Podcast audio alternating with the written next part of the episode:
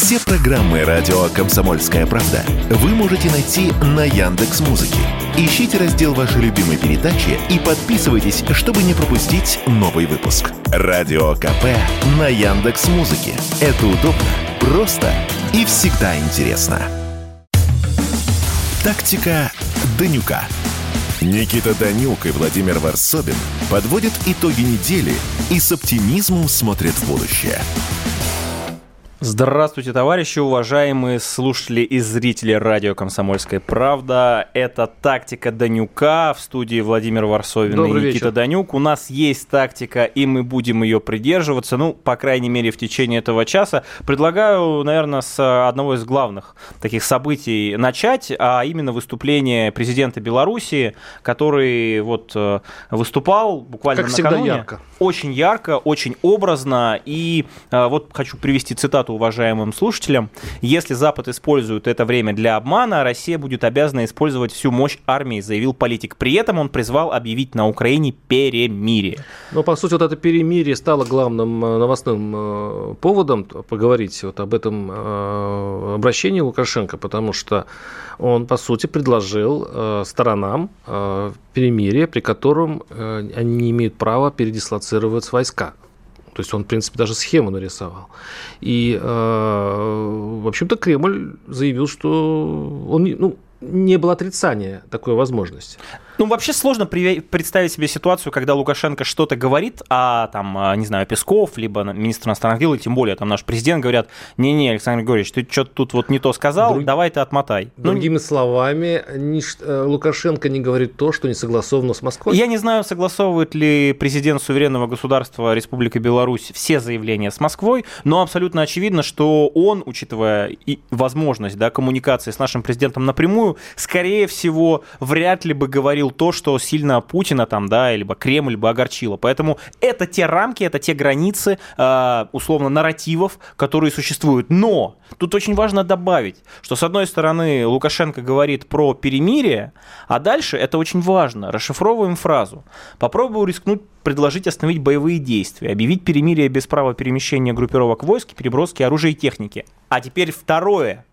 Если Запад опять использует это время для обмана, то Россия будет обязана использовать всю мощь армии, и объединенный уран, и обогащенный уран. То есть, если представим себе, ну, допустим, да, что это заявление согласованное, то по большому счету это не просто предложение, это в каком-то смысле даже ультиматум.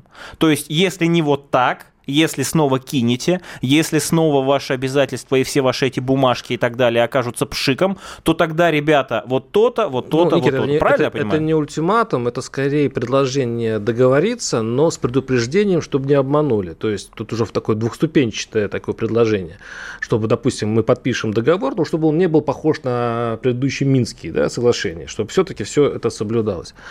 А, но интересно, что если Кремль э, соглашается с этим, то получается получается, что Москва все-таки хочет перемирия. Мы с вами, Никита, уже много э, передач дебатируем об одном вопросе.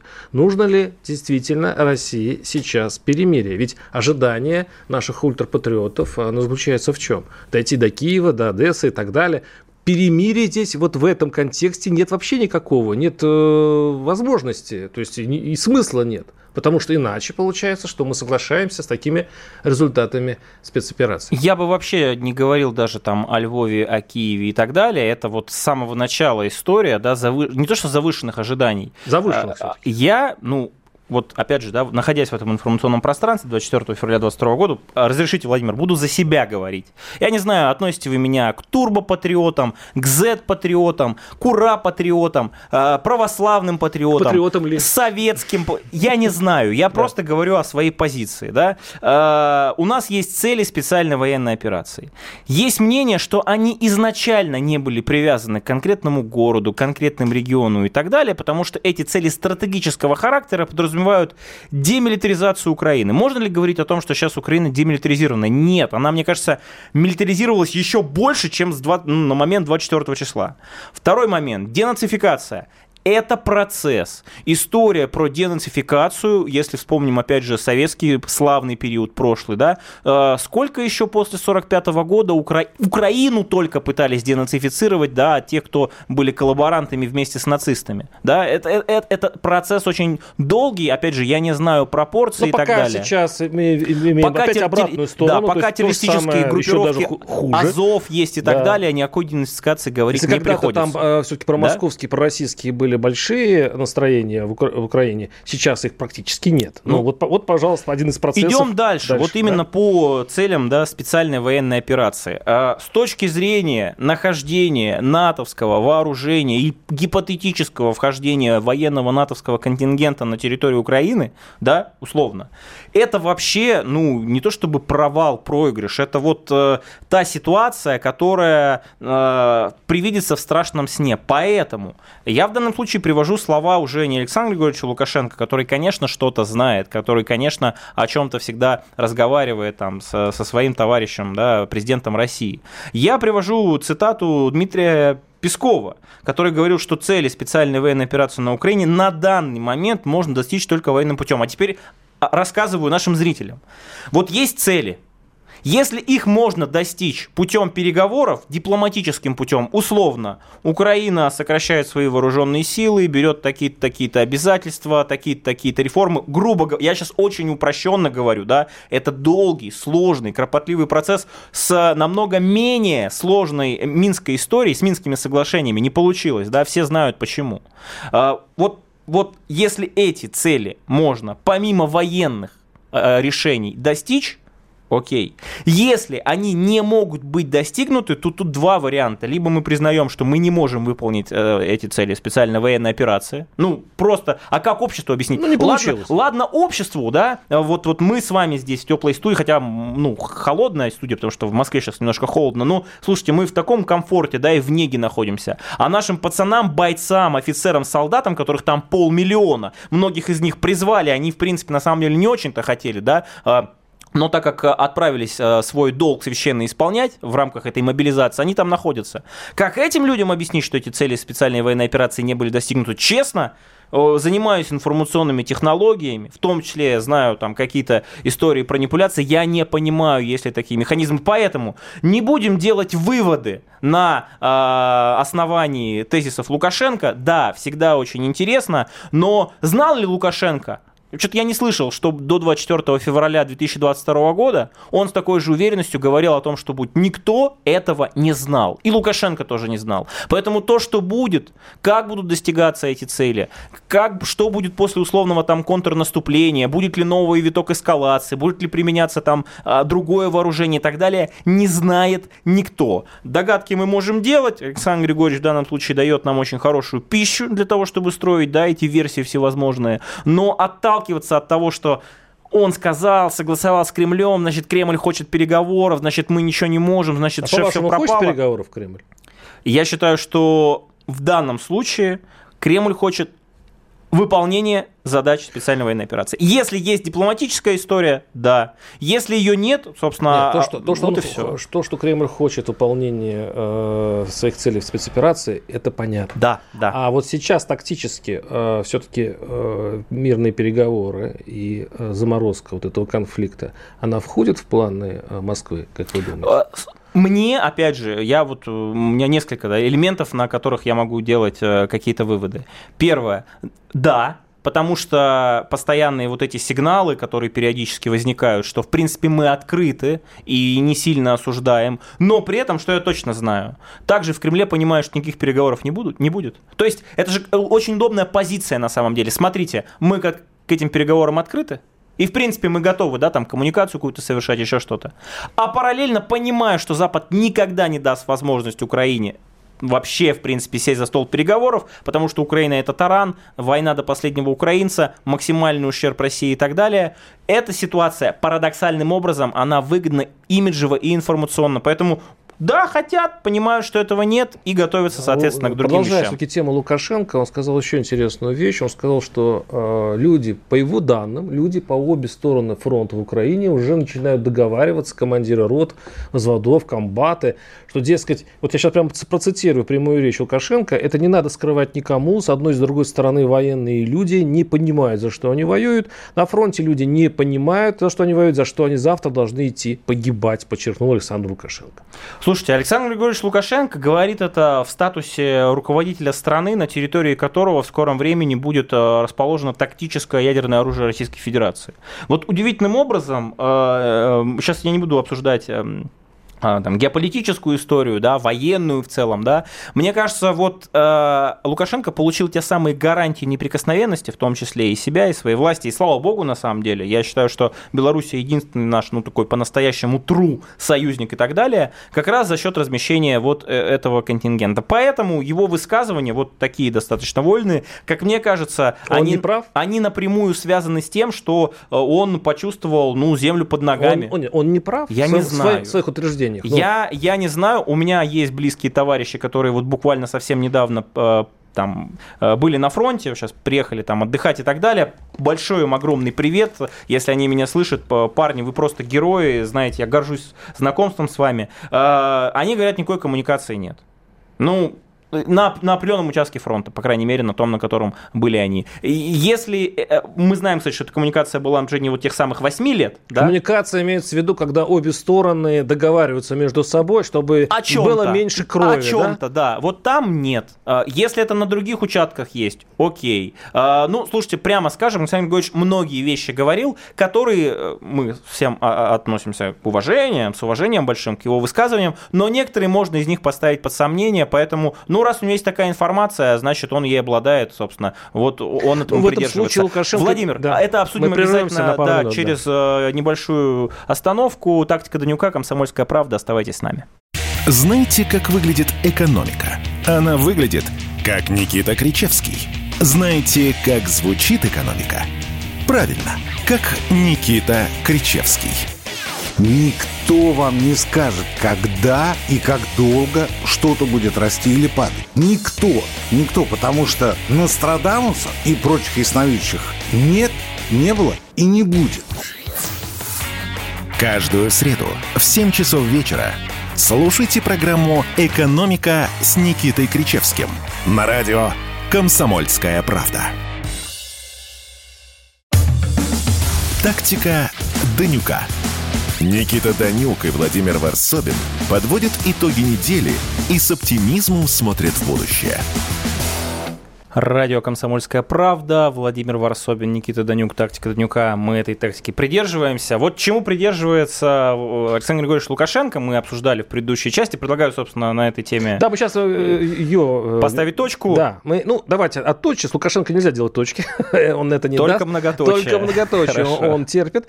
А, все-таки что рассчитывает Лукашенко, президент Беларуси? А, он собирается стать парламентером? Ну, конечно, слушайте. Или, подождите, но дело в том, что парламентер, он должен быть равноудален от двух сторон. Вот как, как решить ему эту проблему? Я не знаю, у него проблема очень простая. Он хочет, чтобы и санкции сняли, он хочет, чтобы он перестал быть максимально токсичной фигурой, такой же условно там, да, как, как, как российский президент и так далее. И поэтому в данном случае это вот то, сам, та самая разновекторность, которой я-то думал, ну, с ней покончено, потому что, в общем-то, Белоруссию отменили точно так же, как и Россию. Но Александр Григорьевич вот в своем стиле, тут, понимаете, вот эти заявления, когда мы обсуждаем, согласованы они с Кремлем или нет, ну, если так разобраться, вот э, вы правильно сказали, Владимир, э, абсолютно, это же максимальная дизмораль, а вообще-то, по сути, э, история про то, что там э, командиры взводов там обсуждают что-то, да, с украинцами и так далее. Ну, я не знаю, это вот такая... Я процитирую. Командиры рот, взводов, Да-да-да. э, комбаты начинают договариваться. Доходит до того, что они сообщают россиянам,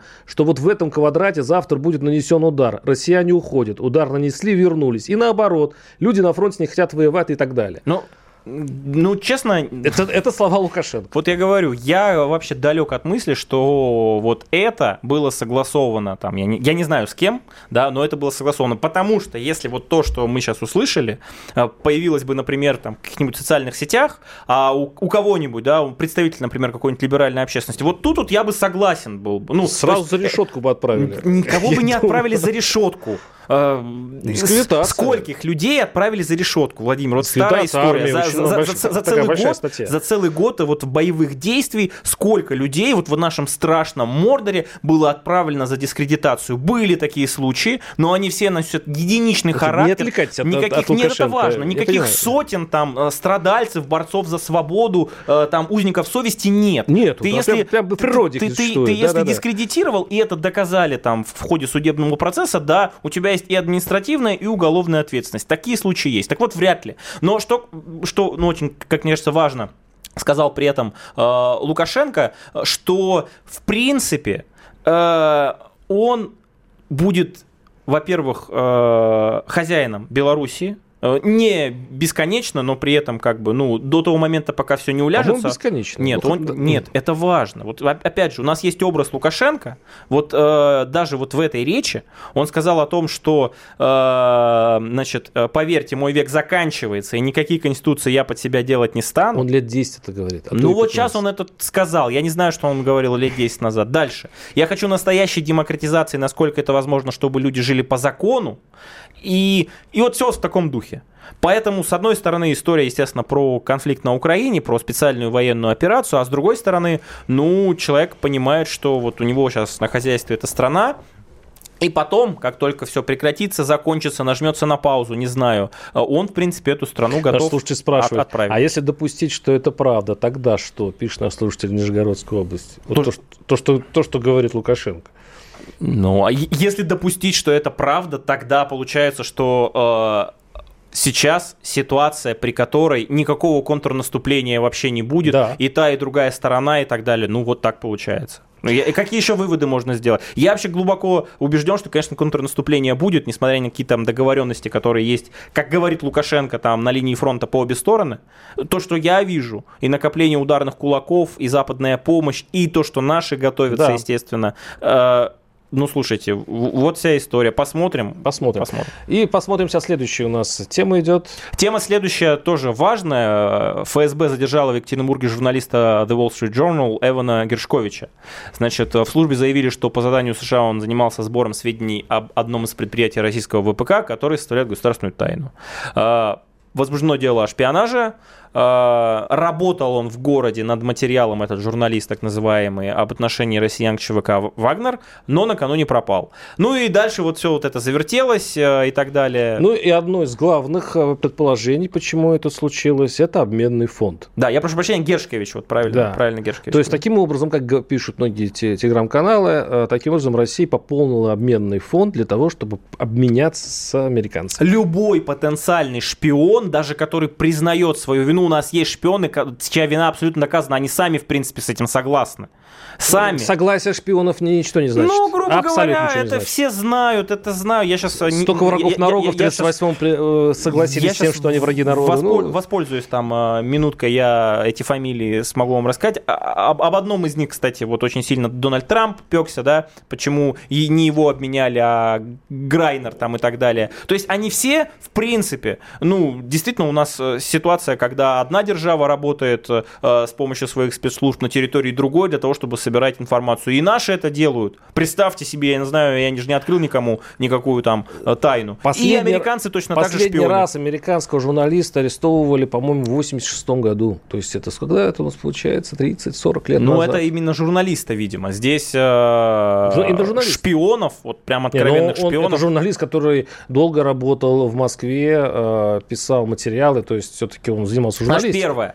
Раз обнаружили, раз задержали, браво нашим спецслужбам. Люди, которые работают в государственной безопасности, прекрасно понимают, что сейчас на их плечи еще больше ответственность ложится и в контексте там, внутренней безопасности, и в контексте вот истории со шпионажем и так далее. Второй момент. После этого Блинкин сказал, что все журналисты и вообще все граждане Америки должны в кратчайшие сроки там, рекомен... по рекомендациям да, Госдепартамента покинуть э, территорию России, потому что это небезопасно. Я думаю, что попытаются раздуть вот э, из этого задержания очередной такой пузырь информационный на Западе. Смотрите, русские хватают простого журналиста, который всего лишь хотел узнать у россиян об отношении к ЧВК да нет, Вагнер я думаю, прочее, что сейчас прочее. вопрос другой. На кого обменяют? Это более актуально, чем э, все остальное. Понятно, что будет приговор, понятно, что э, все, все докажут, разумеется. Здесь, как говорится, к бабушке не ходи. Ну, ну, на хорошо. Кого, на кого можно обменять? Я, я не знаю, какой у нас там список. Если вы намекаете на сына губернатора Красноярского края, Уса, так, по-моему, он э, из цепких в... Ну, вроде как сбежал, но... Да, в рук правосудия как-то, ну, испарился это. Я не знаю, ну, окей, это будет обменный фонд всегда обменный фонд, э, который есть у нас и у них, это всегда лучше, чем когда там этот Согласен. есть фонд, фонд, а у нас нет. И опять же, э, насколько я понимаю, до сих пор он обвиняется в шпионаже.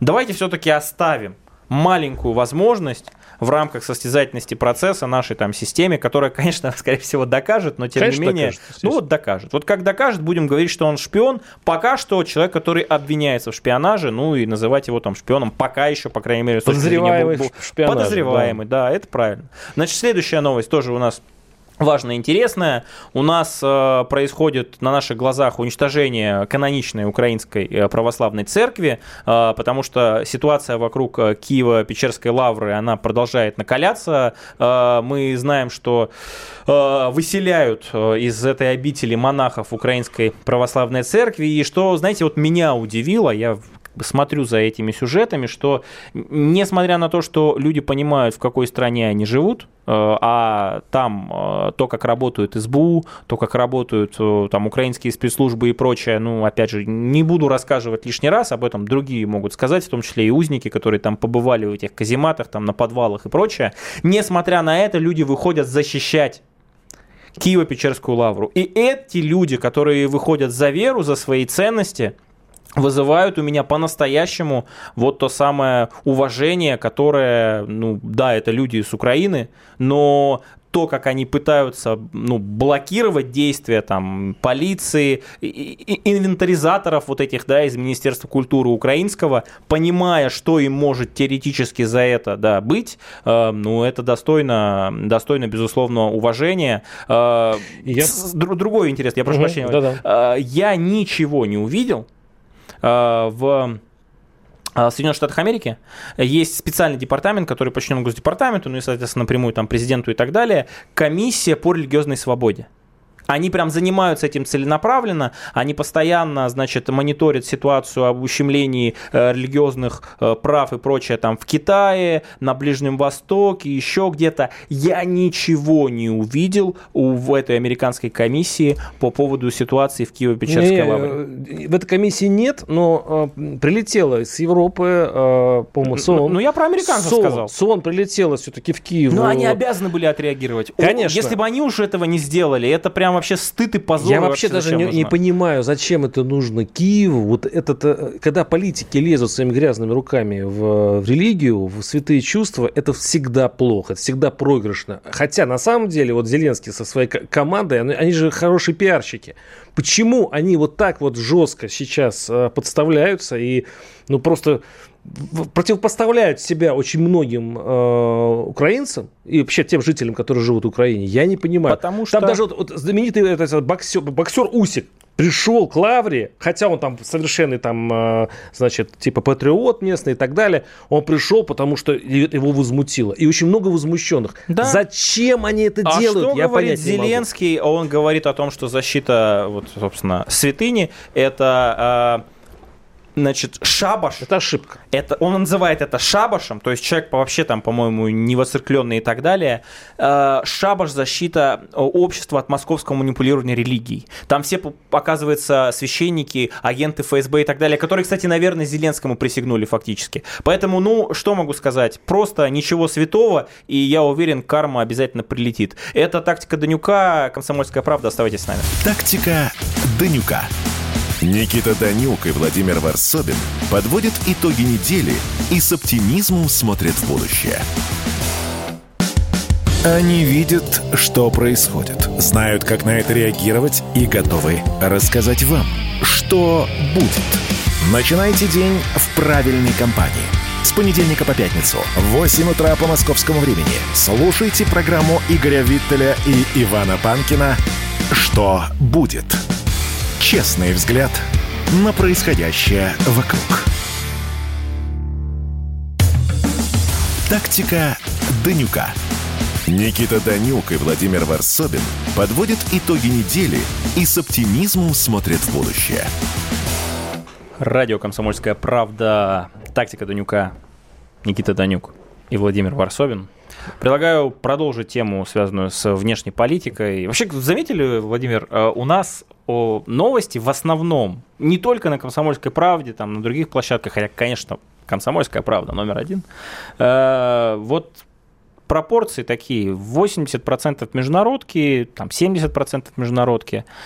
И я, знаете, что заметил? Что вот народу реально это интереснее. Вот честно, вот общество у нас на внешнюю историю реагирует всегда ну, более живо, чем на внутреннюю. Я не знаю, с чем это связано. Опять же, тут очень сложно приводить Почему конкретные мы, цифры. С, мы, нам нравится э, чужие новости смотреть, чем обращать внимание на свои, тут, да? Тут проблема в том, что чужие новости очень часто связаны с нами, и от этого тоже никуда не деться, да, прямо скажем. Вот э, новости, связанные с, там, с политикой США, будут отражаться напрямую на, в том числе на нашем обществе, там, на нашем государстве, развитии и так далее.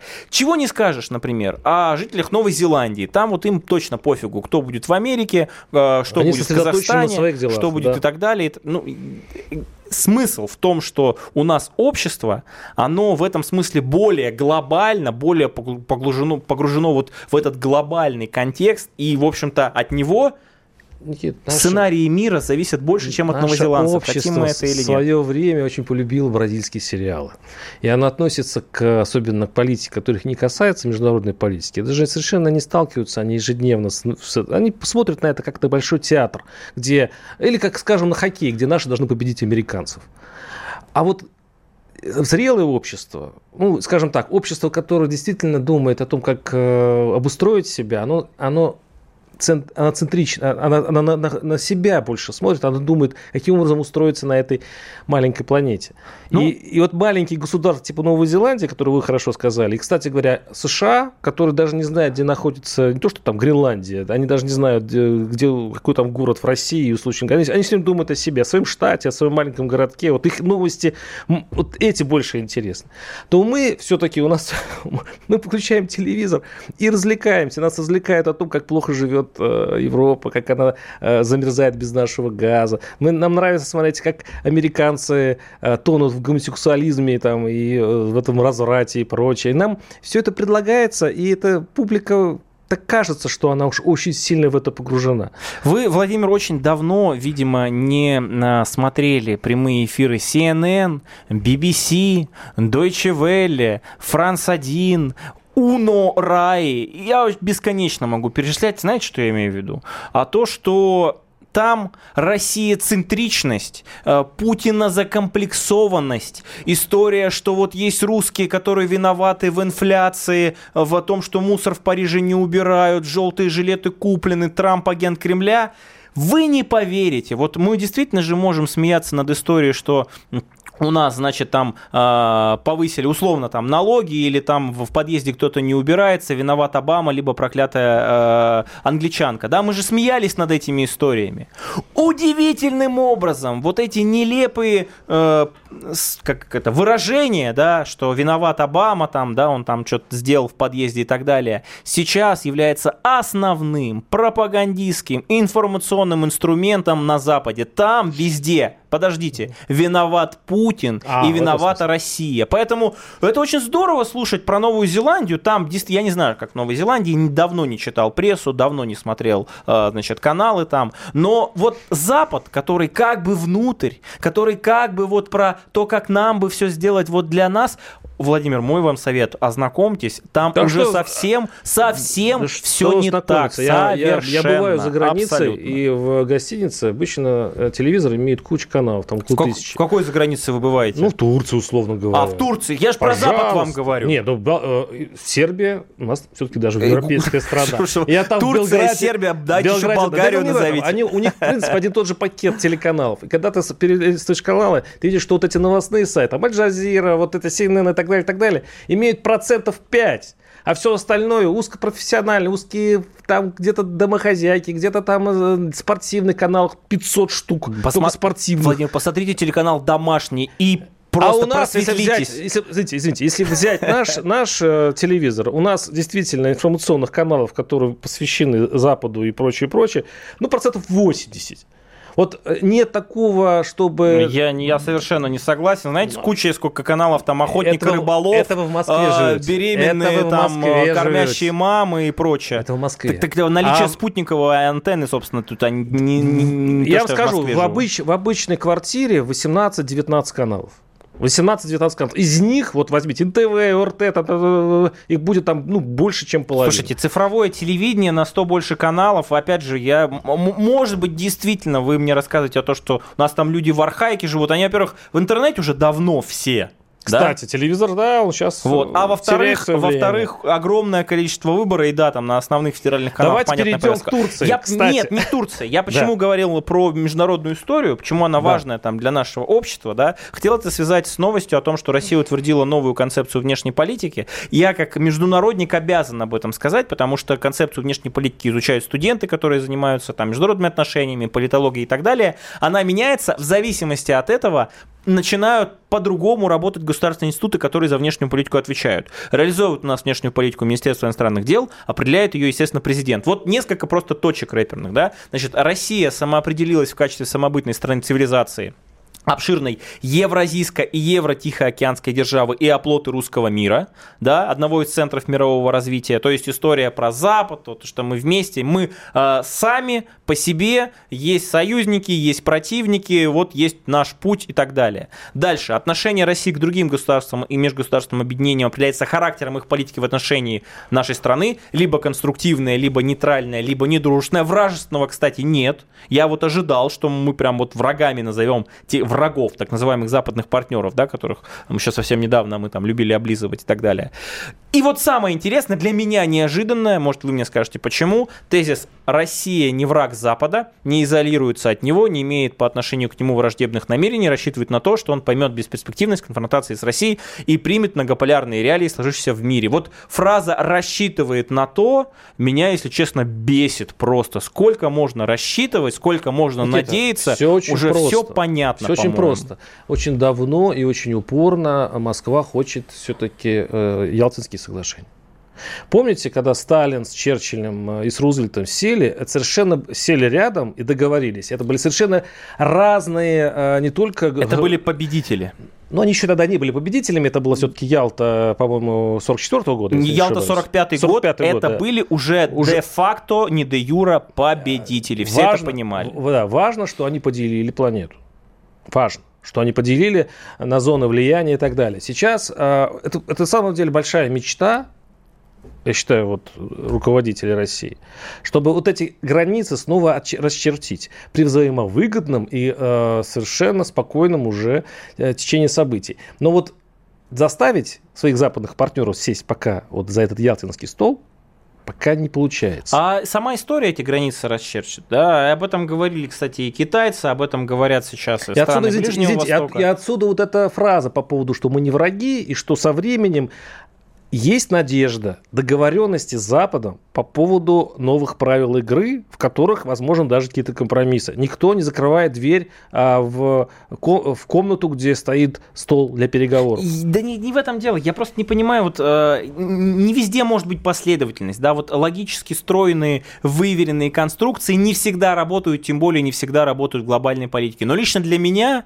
очень странно, когда мы слышим от Захарова или там от э, министра иностранных дел Лаврова, что фактически Россия воюет с НАТО уже уже это прямой участник конфликта, Запад, Соединенные Штаты Америки разжигают войну и прочее. И тут же не враги.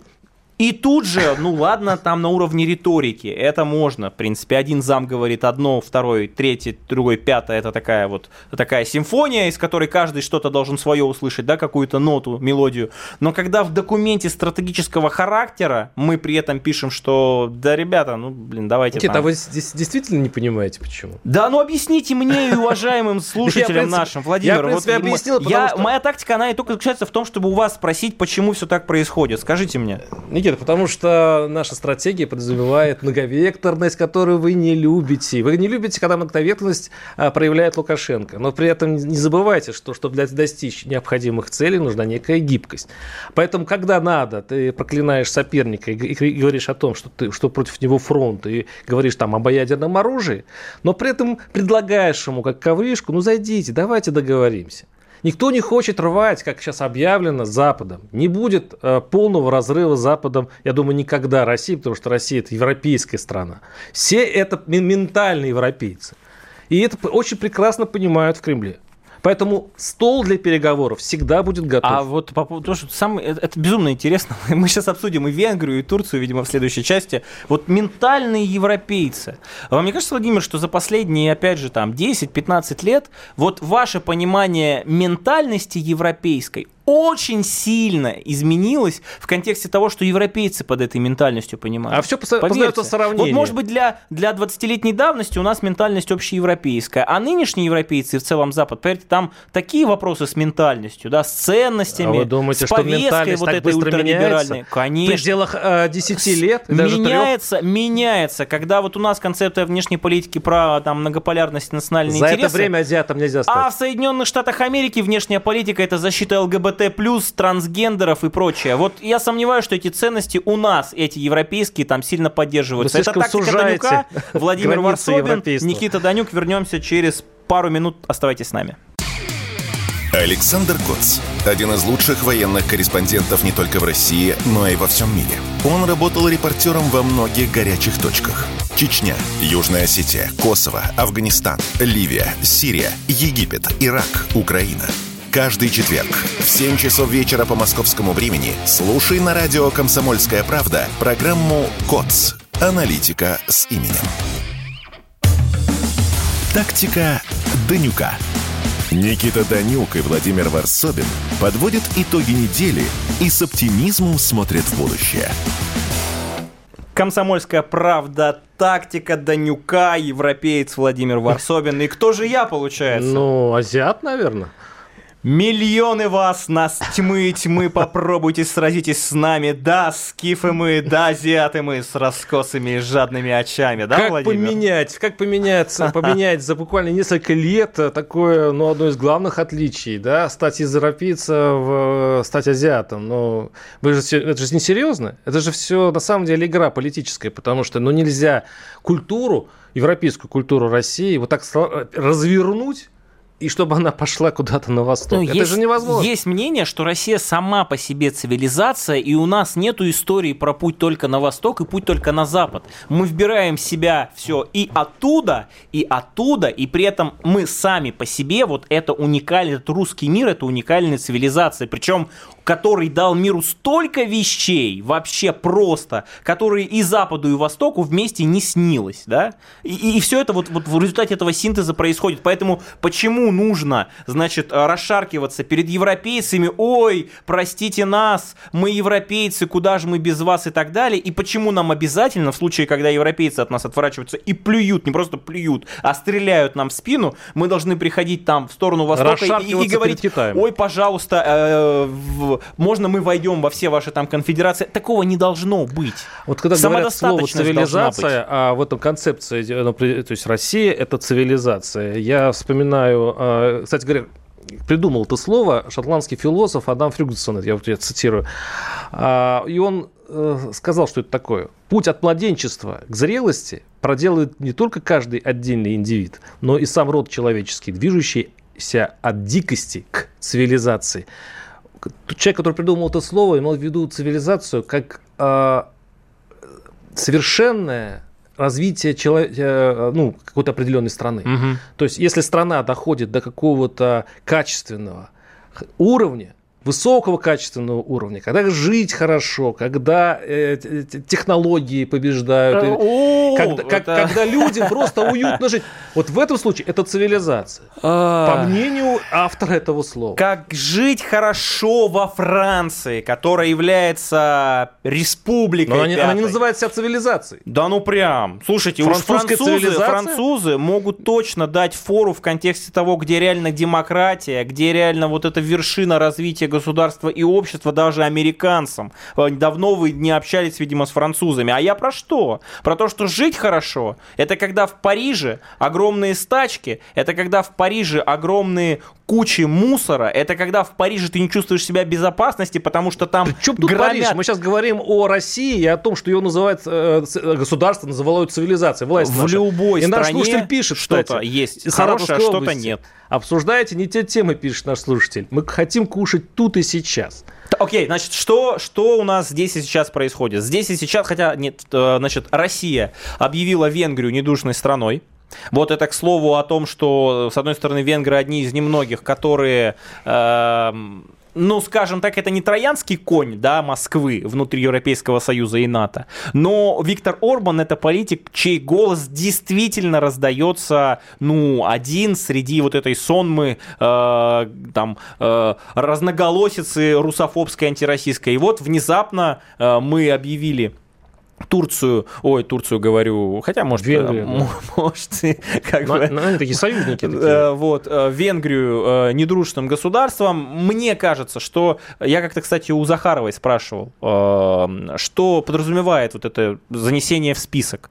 Она мне ничего не ответила. Ну, там, что-то Нет, что было. очень для транзакций, для вот, всего, что, для экономики это было, очень много значит. Но вот как раз там не было вообще ничего про экономику. Было про там дипломатические отношения какие-то, про уровень, поэтому... Так так, я не... хочу понять, если Венгрия наш союзник, только тихий Но ну союзник, вот... почему мы сейчас, именно сейчас признаем его недружественной страной? Вот это какой, какой в этом смысл? Я не знаю, какой в этом смысл, и вообще мы до сих пор туда продаем, кстати, наши энергоносители, и Венгрия добилась вот этого, а, вот этого исключения для себя, поэтому как мне кажется, либо сам список не имеет особого большого значения. И, кстати, я не видел реально негодования того же Орбана по этому поводу, да, типа мы тут за вас топим, пытаемся какое-то здравое зерно внутри Европы Санкции получают от, от Евросоюза, а, да? А, а поэтому вот, видимо, все-таки история с недружественными странами, она не имеет никакой, ну, Нет, вот да, есть одна, одно подозрение, почему. Потому что вот это совпало с заявлением Виктора Орбана в том, что нужно вводить миротворцев. Да не, это не Виктор Орбан сказал.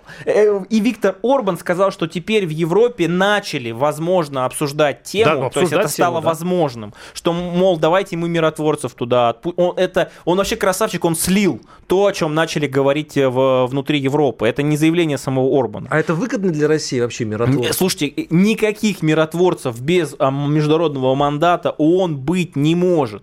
То, что имеет в виду там вот эти все западные э, политики, это так называемый миротворческий контингент НАТО, а это автоматически военный контингент вражеский на территории Украины. И об этом, кстати, в своем телеграм-канале Дмитрий Анатольевич Медведев написал, что они будут расцениваться, я с ним в этом смысле солидарен, как законные военные цели, э, значит, как комбатанты. И история про замануху, по-другому это не назвать, миротворцев, имеет только одну цель попытаться э, сохранить те позиции, которые у них есть в случае, если их ситуация очень сильно ухудшится. Все. Типа э, проиграли контрнаступление, э, значит, э, Россия и российская армия делает и тактические, и стратегические успехи, и вот под эту сурдинку, ой-ой-ой, давайте миротворцы, даже не ООНовские, а европейские. Конфликта.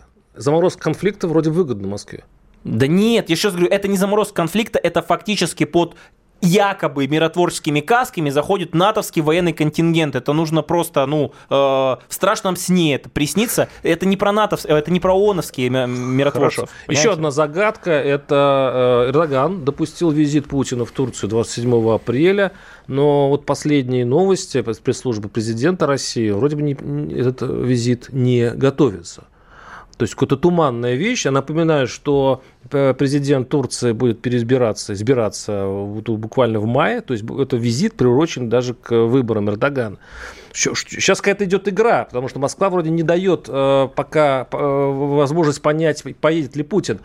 В чем здесь э, есть интрига? Да здесь очень просто. Во-первых, проект такую действительно уникальный. Кстати, на минуточку, там много всяких рассказов о том, что мы там строим, это нам невыгодно и так далее. Фактически это объект, который напрямую на территории Турции будет подчинен Росатому.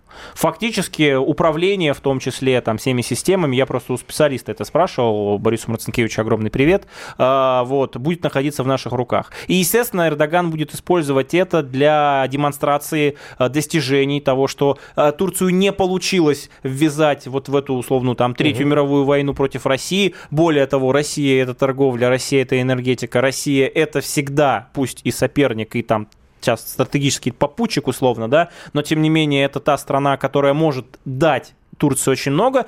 Предвыборная абсолютно технология. Именно поэтому, кстати, мне кажется, мы, простите, уважаемые зрители, за этот сленг, морозимся Потому что участвовать в политических, внутриполитических играх Эрдогана, ну, нашему президенту не с руки. Почему? А, ну, просто потому что уровень не тот. Подождите, от Эрдогана очень много зависит. Если он останется на своем посту, то в этом случае фланг, южный фланг у России будет прикрыт. Если там придет оппозиция, то Россия потеряет Турцию как а, посредник. Вот, вот, вот история про то, что мы ставим всегда на кого-то вот этого одного, она опять же показывала, да, я согласен, что Турция, в Турции, э, уж лучше Эрдоган, который сложный, очень такой непредсказуемый, тяжелый, но при этом он понятный, и коммуникация с ним выстроена, чем новый вот кто-то, да, который вот как черный, как, как кот в мешке. Нет, не кот в мешке, они, они там и говорят о том, что они будут сотрудничать с НАТО еще сильнее вот, поэтому, и но и без приезда нашего президента Эрдогана Эрдоган победит, например. И поэтому в данном случае, я еще раз говорю, здесь э, не смысл в том, чтобы накачать Эрдогана, да, а потом этот Эрдоган говорит так, э, не пускаем ваши корабли, так, э, значит, санкционные товары мы задерживаем в ваших портах и так далее. Поэтому привязываться к личности Эрдогана, который тактически нам сейчас выгоден, и который действительно, ну, проводит свою независимую политику в разрез иногда там НАТО, это хорошая история, но ввязываться во внутриполитические там распри, я не знаю, быть э, э, главным, кто накачает рейтинг Эрдогана прямо перед выборами, а потом, если он еще проиграет, ну, слушайте, риски слишком большие, поэтому посмотрим, в каком формате будет эта встреча, встречи, будет это звонок, будет это конференция, будет это приезд. В любом случае Эрдоган будет сверять часы, если он останется президентом, э, именно с Путиным и по Сирии, и по Украине, и по энергетике, и не только, собственно, там, углеводородам, и по атомной энергетике. Поэтому... Я, я вот, кстати, соглашусь с вами с тем, что сейчас э, Москва э, действительно считает, очень внимательно считает, э, этот визит Путина, пойдет ли на пользу Эрдогана во время выборов или нет. А, это не факт электорально. А, слушайте... Приезд Путина как будет истолковываться турецкими избирателями? Как он будет истолковываться всевозможными НКО и мозговыми центрами? Знаете, что уже, а что? уже это начинают публика, накачивать... которая воздействует на общество. Да нет. А здесь сейчас каждый э, голос на счету. Турции уже там вообще славная история государственных переворотов, военных и так далее, уже начали рассказывать, что а, этот оппозиционный кандидат имеет больше рейтинг, чем а, Эрдоган. Я уверен, что будут раскачивать Турцию. Если даже Эрдоган победит, а, в покое его не оставят. Либо он будет корректировать свою повестку так, как скажут там на Западе, слишком он вольный, либо была попытка его смещения, будет еще вторая попытка. И в данном случае, как мне кажется, Эрдоган прекрасно это понимая, что Запад в данном случае на него не ставит, хочет действительно продемонстрировать вот такими сигналами того, что, слушайте, ну окей, Запад не, не со мной, зато со мной Путин. Может быть, для многих людей в Турции история с Путиным и поддержкой Путиным важнее, чем Запад. Тактика Данюка, Владимир Варсобин, Никита Данюк на «Комсомольской правде». Вернемся к вам через неделю. Оставайтесь с нами. Тактика Данюка. Никита Данюк и Владимир Варсобин подводят итоги недели и с оптимизмом смотрят в будущее.